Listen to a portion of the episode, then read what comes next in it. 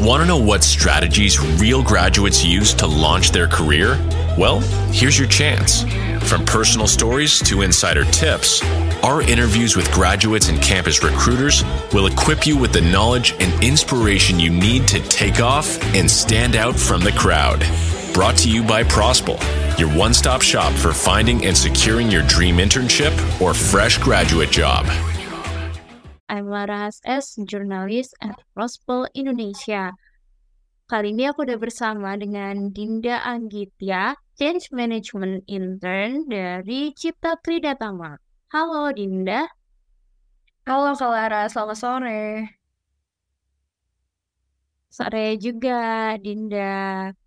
Nah, jadi hari ini kita mau ngobrol-ngobrol seputar pengalaman intern di Cipta Kridatama. Sebelumnya aku mau thank you banget nih sama Dinda karena udah menyediakan waktunya untuk recording podcast bersama-sama. Tuh, langsung aja Kak Dinda boleh memperkenalkan diri ya ke teman-teman semua. Oke, thank you Kak Lara sebelumnya atas waktu dan juga kesempatan yang udah diberikan kepada aku untuk sharing.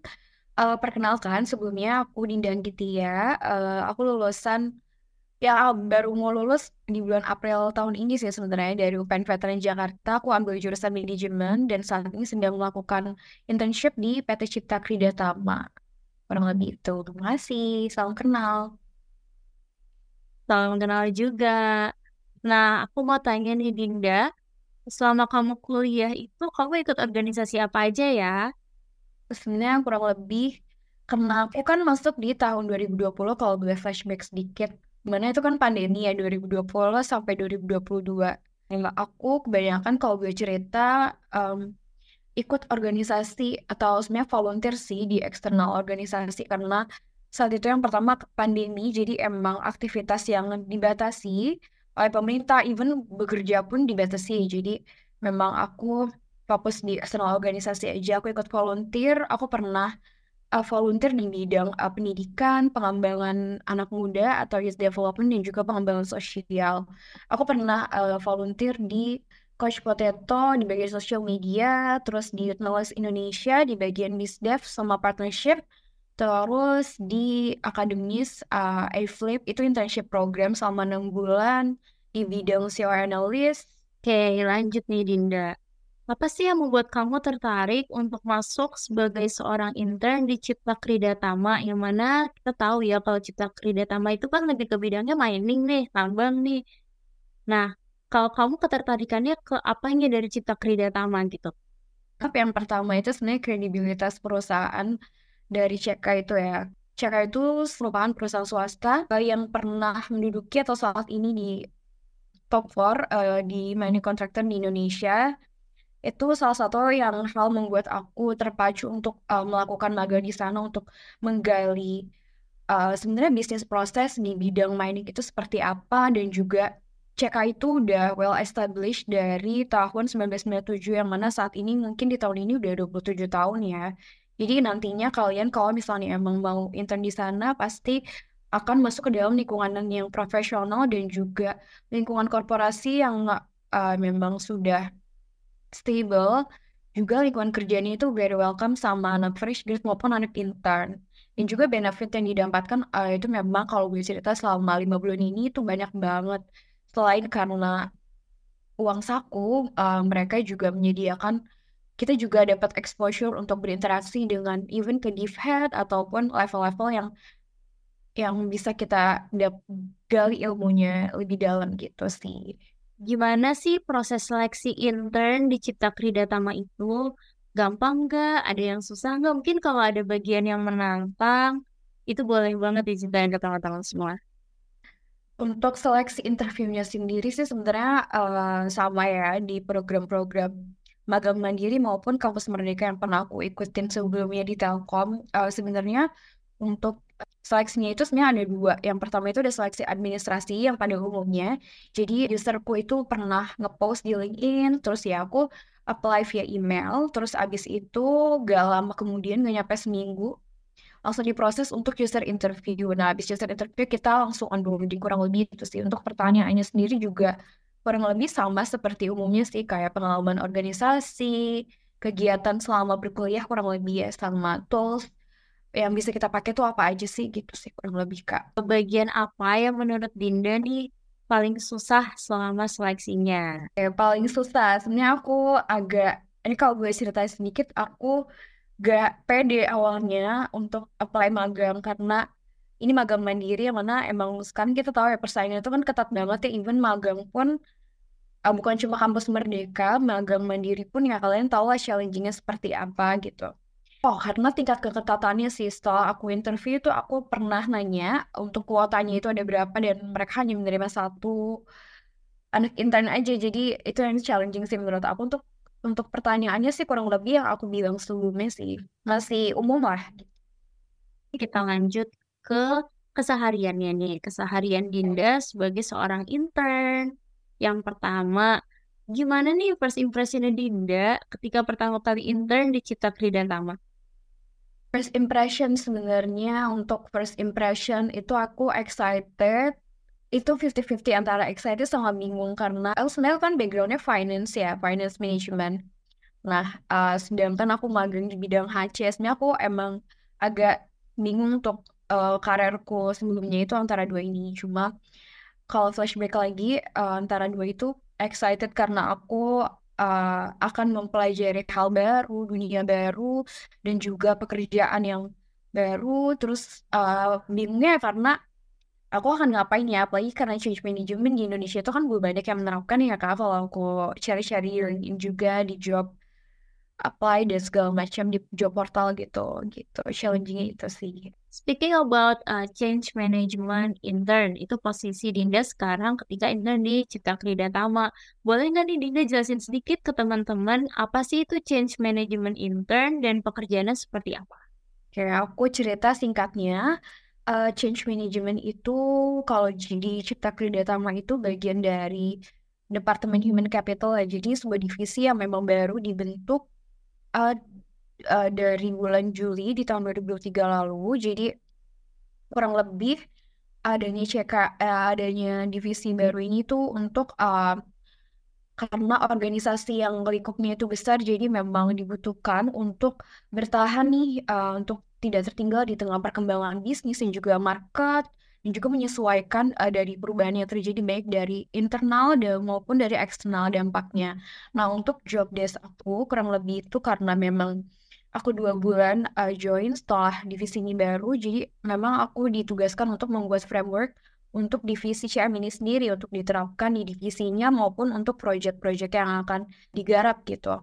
Yang kedua itu aku perbaikan SOP di awal SOP perusahaan dan juga flowchart untuk diagramnya. Yang ketiga itu aku update tentang eh, peraturan perusahaan di Kemenaker untuk lima entitas kurang lebih itu aku juga bantu-bantu untuk persiapan dokumen untuk project yang akan di take over oleh mentorku. Misalnya kayak kemarin ada kick off AMT, Asset Management Tools, Pigeon dan lain-lain. Terus aku kurang lebih juga support tentang fasilitas meeting yang akan dilakukan. Dan terakhir simnya sama seperti umumnya tim monitoring dokumen. Misalnya setelah adanya project itu kita uh, menangkap merangkum untuk feedbacknya apa aja sih gitu. Kurang lebih kalaras Kira-kira nih sepanjang Dinda intern di Cipta Kerja Tama, ada nggak nih hal yang menurut Dinda paling menarik atau paling unik yang bisa diceritakan ke teman-teman semua?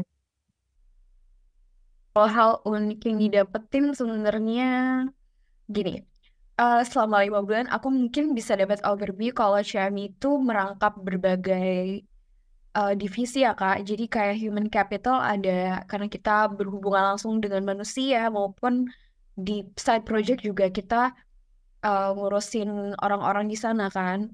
Yang kedua itu kita juga bisa jadi corporate communication karena aku juga sempat membuat tentang baru banget kemarin aku juga membuat uh, matrix communication untuk uh, beberapa departemen dan juga communication plan juga gitu. Dan yang terakhir sebenarnya juga ini agak lucu sih sebenarnya uh, uniknya adalah kita juga arrange um, project. Jadi kita kayak IO gitu loh. Jadi kayak kita uh, bikin budgeting dan sampai arrange tempatnya juga kita. Jadi emang semuanya itu jadi menurutku itu unik dan juga challenging at the same time sih kak. Jadi tapi aku belajar banyak sih gitu. Selanjutnya aku mau nanya boleh jujur nih. Uh, terkait dengan workload-nya ya, workload-nya Dinda sebagai seorang intern di Cipta Krida Tama. Menurut kamu gimana? Apakah itu worth it atau mungkin ada sesuatu hal yang kamu mungkin kurang suka?